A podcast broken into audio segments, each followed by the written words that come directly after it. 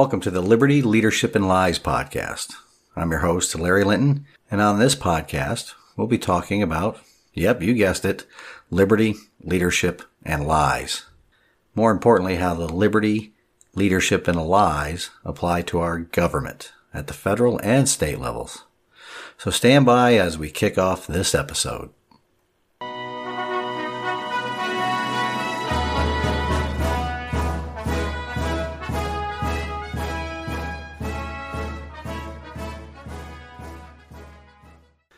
Episode 6 Leadership What is going on with our culture?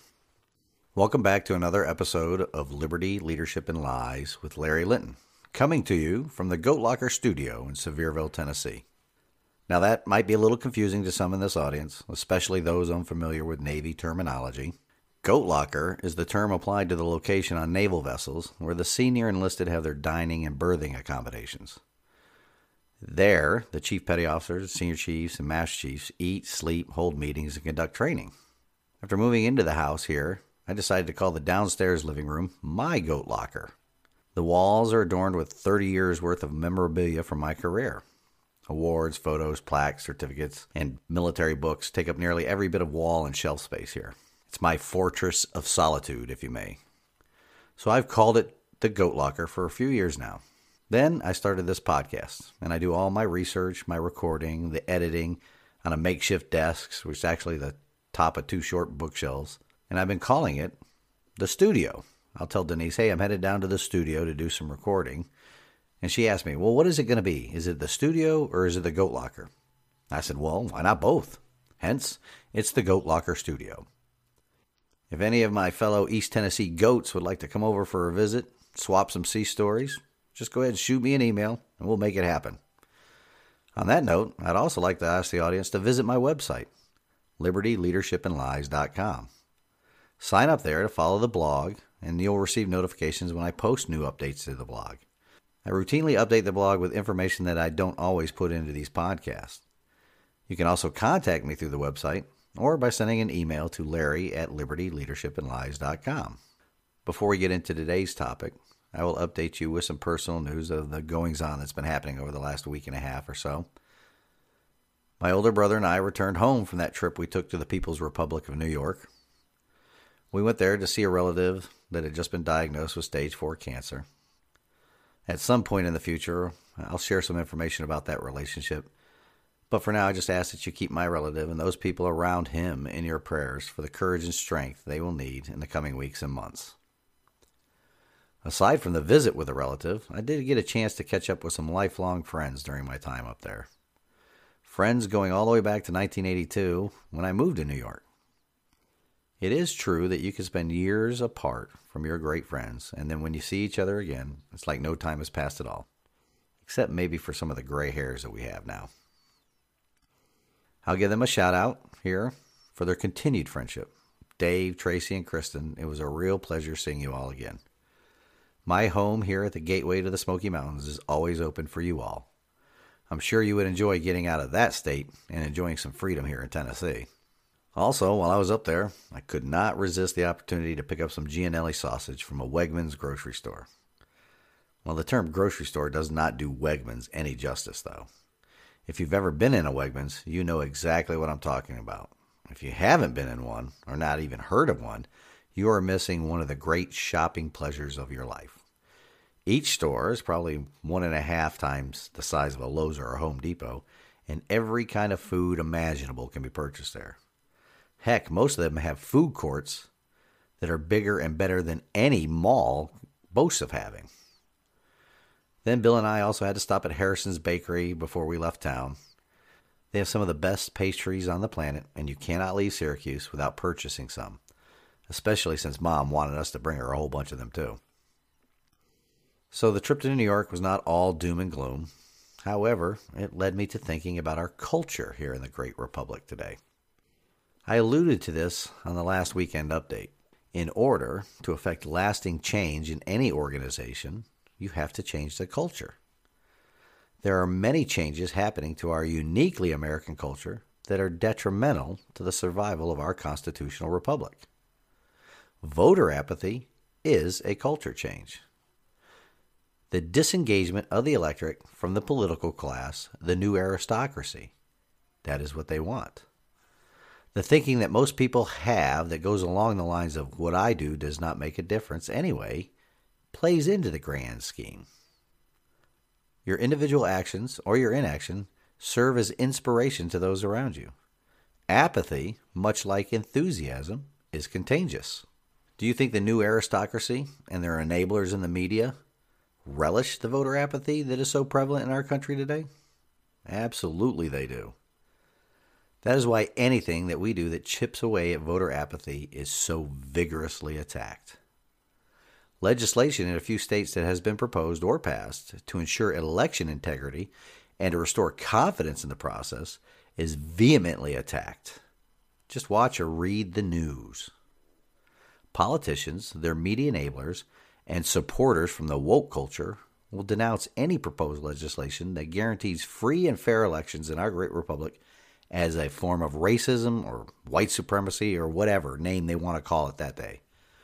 The one that's in the news here lately is the Georgia election integrity bill.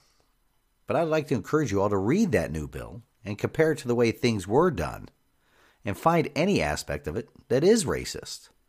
Read it for yourselves. Don't listen to people on the TV. Don't listen to people on the radio or the internet. Go read it for yourselves. It does the exact opposite of what the enablers in the media and their new aristocracy in DC and everywhere and their woke culture celebrities and lemmings in corporate America are telling you it does. They count on the fact that you will not read it for yourselves, that you will not do your own research. They have grown extremely comfortable and confident in their ability to sell the electorate their message, which has no relation to facts and logic. They will call anybody that supports voter integrity measures a racist. That term has been so widely used over the last two decades that it's lost all meaning. Everything is racist. But if everything is racist, that means nothing is racist. It has reached the status of five year old children calling each other names on the playground like poopy head or something like that has no meaning, no bearing. Although it still causes certain people to do or say anything that will prevent them from being called a racist. I no longer fear being called any name, especially by those people that throw those names around only to shut down a different point of view. They don't engage in the arena of logic and facts.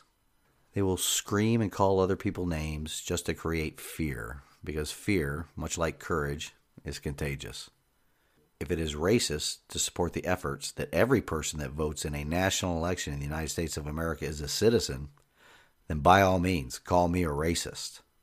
How is requiring proof of identity to vote in an election that has consequences on my liberty racist?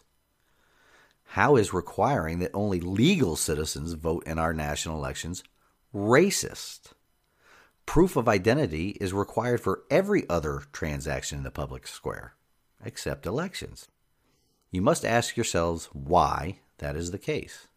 Why do you need identification to open a bank account, get utility services for your resident, purchase insurance, rent or purchase a vehicle, cash a check, board a plane, buy tobacco, buy firearms, buy alcohol? All of those lists go on and on and on. Is that racist? Think about this.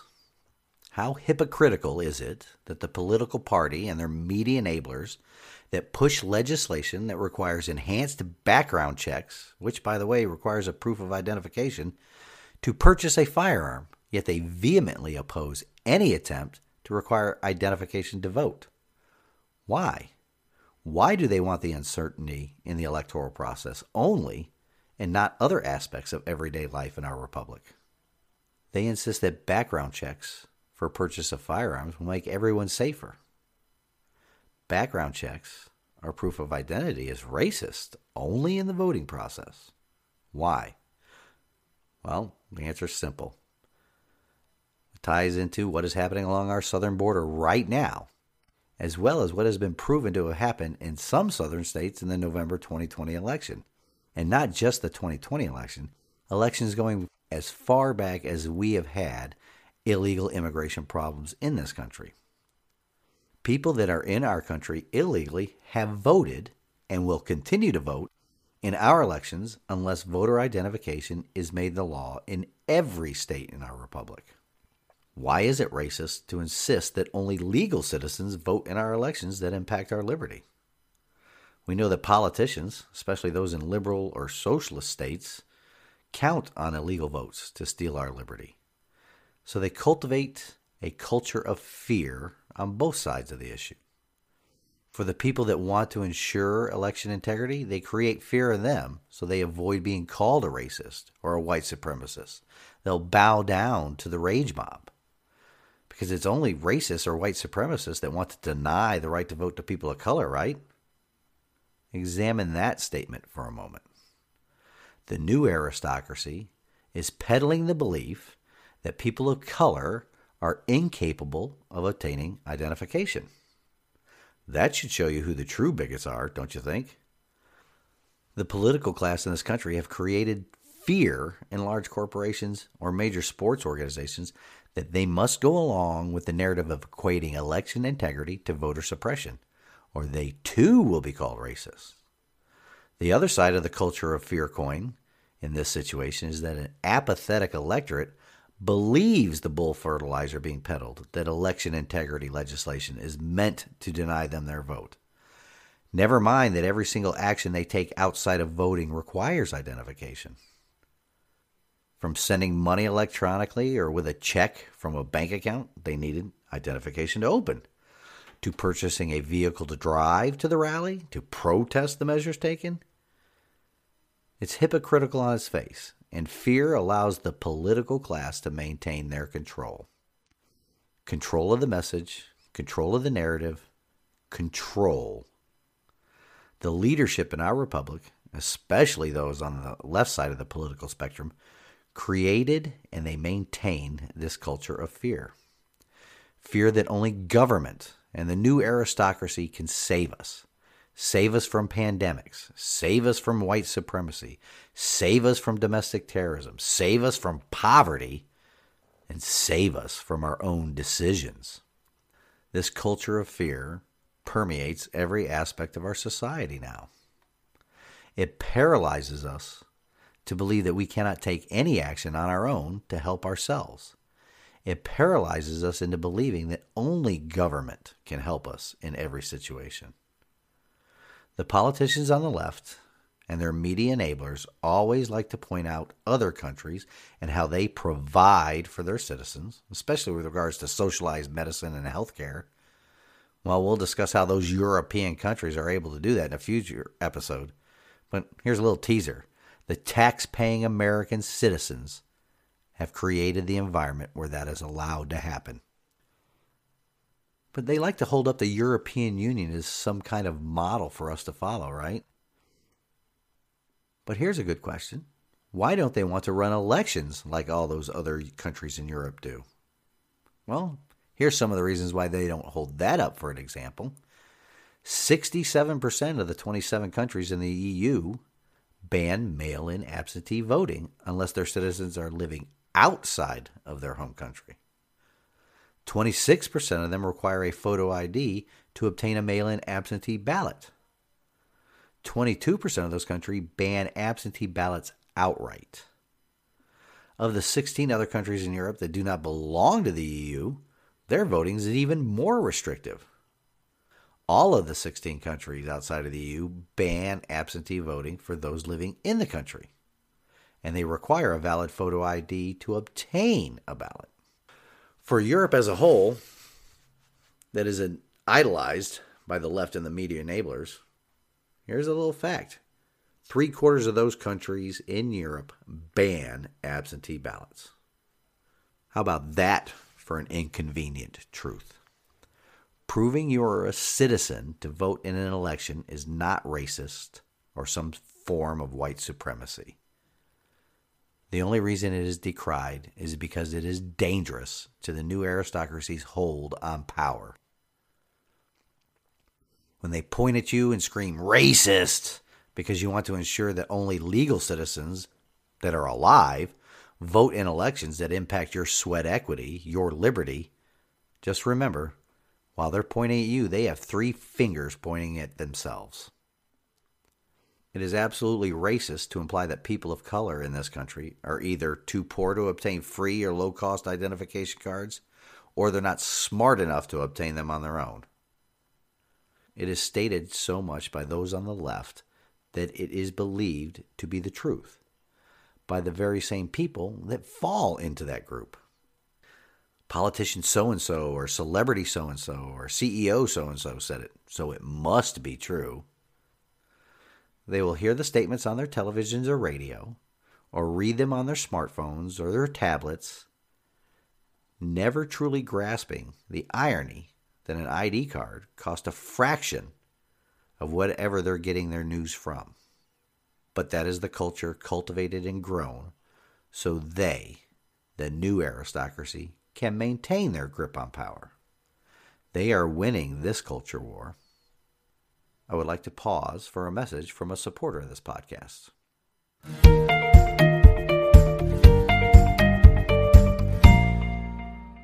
For all my listeners that live in the Hampton Roads area of Virginia, I want to give a huge shout out to one of my all time favorite car mechanics and longtime good friend, Glenn Moser. He is a supporter of this podcast and the owner operator of Professional Auto, located at 5900 Thurston Avenue, Suite Alpha, in Virginia Beach. Phone number is 757 962 0102. Not only is Glenn an extremely talented mechanic, but he is also a great American and a staunch supporter of our constitutional rights. My family and I relied on Glenn and Professional Auto for all of our vehicle needs when we lived in the Hampton Roads, Virginia area. Quality work at a fair price and service with a smile are what you will receive when you take your vehicle to Professional Auto. I encourage all my listeners there in the Hampton Roads area to look them up if your car needs work.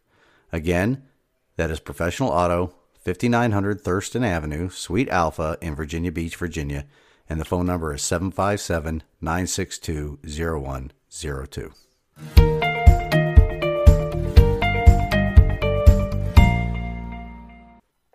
Now back to creating that culture of fear and uh, how it allows the new aristocracy to maintain control. The COVID pandemic is a great example of this. That became all too evident to me during my trip to the People's Republic of New York last week. In between visiting family and friends, my brother and I would drive around central New York and visit places we had not seen in years, or ever in my case, since I only lived there less than five years before I left to join the Navy. On one trip, we took a quick drive out to Colgate University in Hamilton, New York. What do you think we saw? Well, let me set the stage though. It was a warm, sunny, beautiful spring day. Not typical for central New York, where it is usually cold and cloudy this time of year. And there were hundreds of young people outside, enjoying this oddity of a day. They were in small groups or individuals, with a lot of them out just walking or jogging alone or reading books while lounging on the grass. Warm weather, clear skies, no winds, and hundreds of 18 to 22 year old people out and about. All of them, without exception, wearing a mask. Yep, even the ones that were out walking alone or jogging wearing a mask, with hundreds of yards of social distancing between them. This is the age group that is least likely to suffer severe adverse effects from COVID. Outside, alone walking around in fear fear that they might get COVID or fear that they might kill grandma, even though grandma was most likely hundreds of miles away from them while they're away at, at college, or fear that the woke crowd will point at them and scream at them like Donald Sutherland did in the closing scene of the 1978 movie Invasion of the Body Snatchers. If you haven't seen that scene, just go ahead and Google it, watch it. Donald Sutherland played the ultimate Karen in 1978. This is how some of your neighbors, my neighbors, members of our community treat their fellow citizens when they're not wearing a mask. And it's all because of a culture of fear.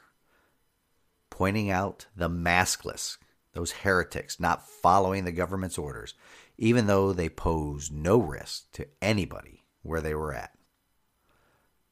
Because fear equals control fear instilled by the government equals government control.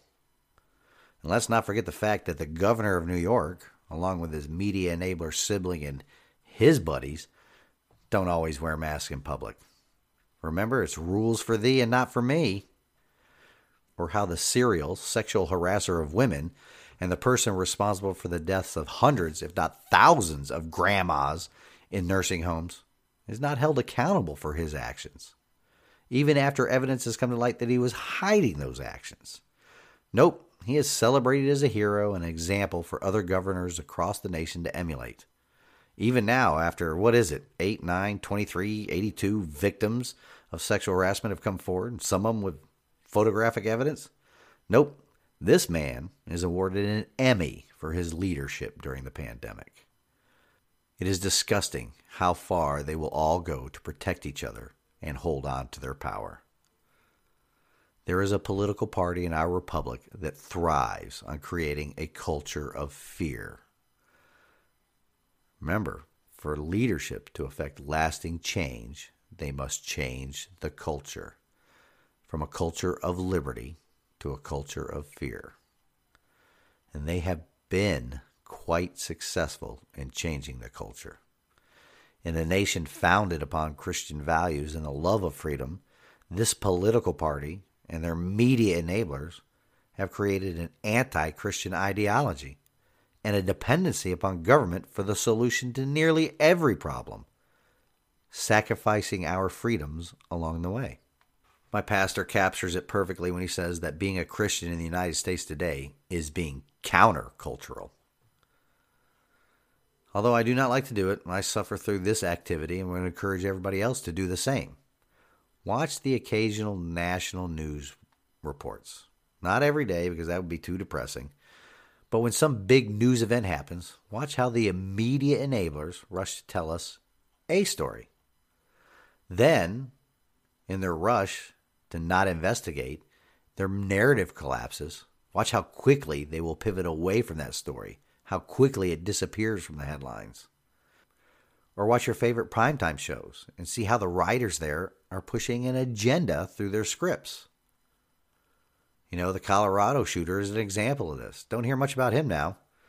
Or the recent attacks on people of Asian ethnicity in New York City.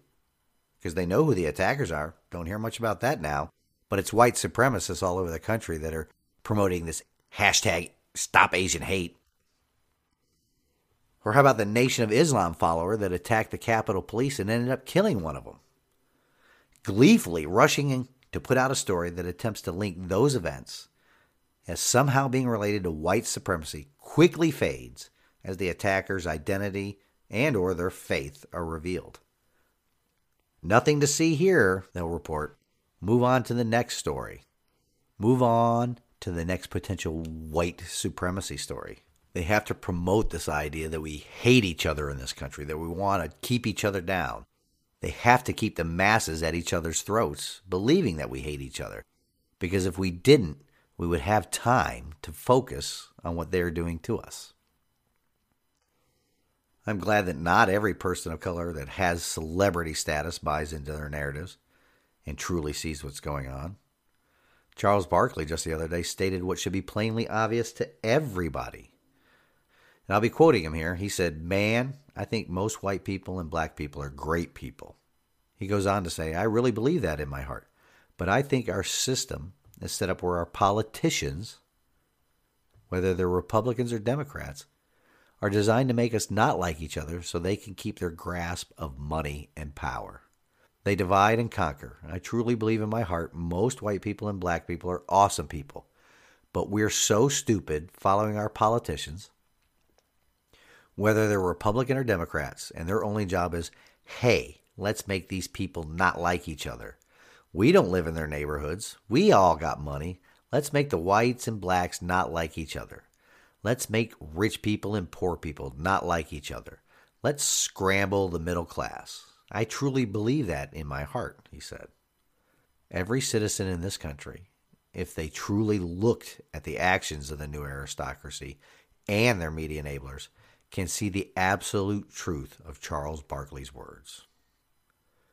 Changing the culture through fear enables them to stay in power. They cultivate the fear of one another, the hatred of one another. They cultivate the fear of the unknown, where government and the media benefactors are the only people that can save us. Save us from viruses, save us from debt, some job losses, save us from ourselves. But my faith tells me there's only one way to truly be saved, and life will always be full of trouble. Our Lord and Savior stated as much. We only add to that trouble when we surrender our liberty to a government that has created a culture of fear to live in. As I wrote in my blog, I encourage each of us to have a questioning attitude whenever it comes to government action or inaction. A questioning attitude has always served me well, both in the Navy and in running my own company. Finding the why behind bad processes or policies or an individual's performance helps you to develop solutions to those items. We all need to find the why that is motivating the legislation or policy. Not the publicly stated why, the actual why. For the most part, whatever government is doing will likely result in surrendering our liberty in some fashion. We, the citizen sovereigns of the United States of America, need to hold the new aristocracy accountable for their actions. We cannot continue electing the same people to office every two, four, or six years. We need to show them, and they need to be made to understood that they will be forced to live under the same conditions they created for us, we the people. That is why most of, if not all, the new aristocracy try to stay in elected office for their entire lives, contrary to the design of the founding fathers, because they cannot imagine having to live by the same rules or under the same living conditions that they have created to control we, the people at large. Lately, there are small changes happening all over the country where there are signs that we are overcoming the fear foisted on us by our government due to the pandemic. But it's only due to the pandemic. For the first time in more than a year, the service at my church this past Easter Sunday was packed to overflowing. It literally brought tears to my eyes to see so many people break away from their fear of living to celebrate the resurrection of the Son of God, Jesus Christ.